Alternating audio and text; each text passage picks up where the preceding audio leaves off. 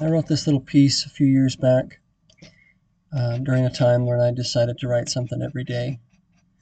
Wasn't sure what to write, and I looked out the windows and I saw the deer. It was fall, and um, in the town where I lived, they were everywhere. And that's how I started. He said they began to come down this time of year from the mountains.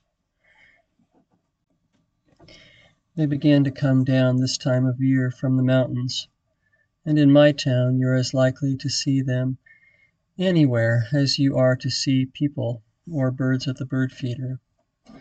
But if you're not careful, just like birds, they disappear. Did you know that there are people who cannot see the birds? People who have not seen them for years. It is one huge mass of metal for them and glass and wood and papers filled with numbers and dates on a page. But for but for those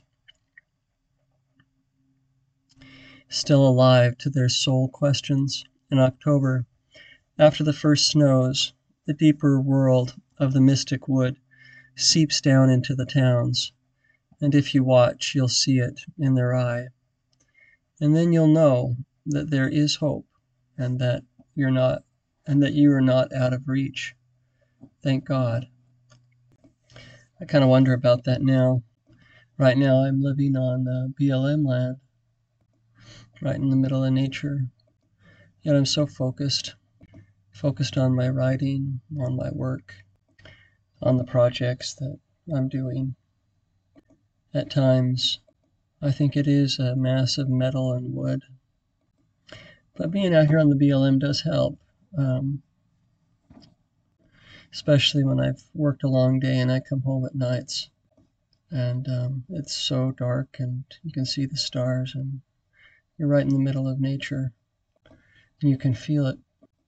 It does calm me down right away and I like it.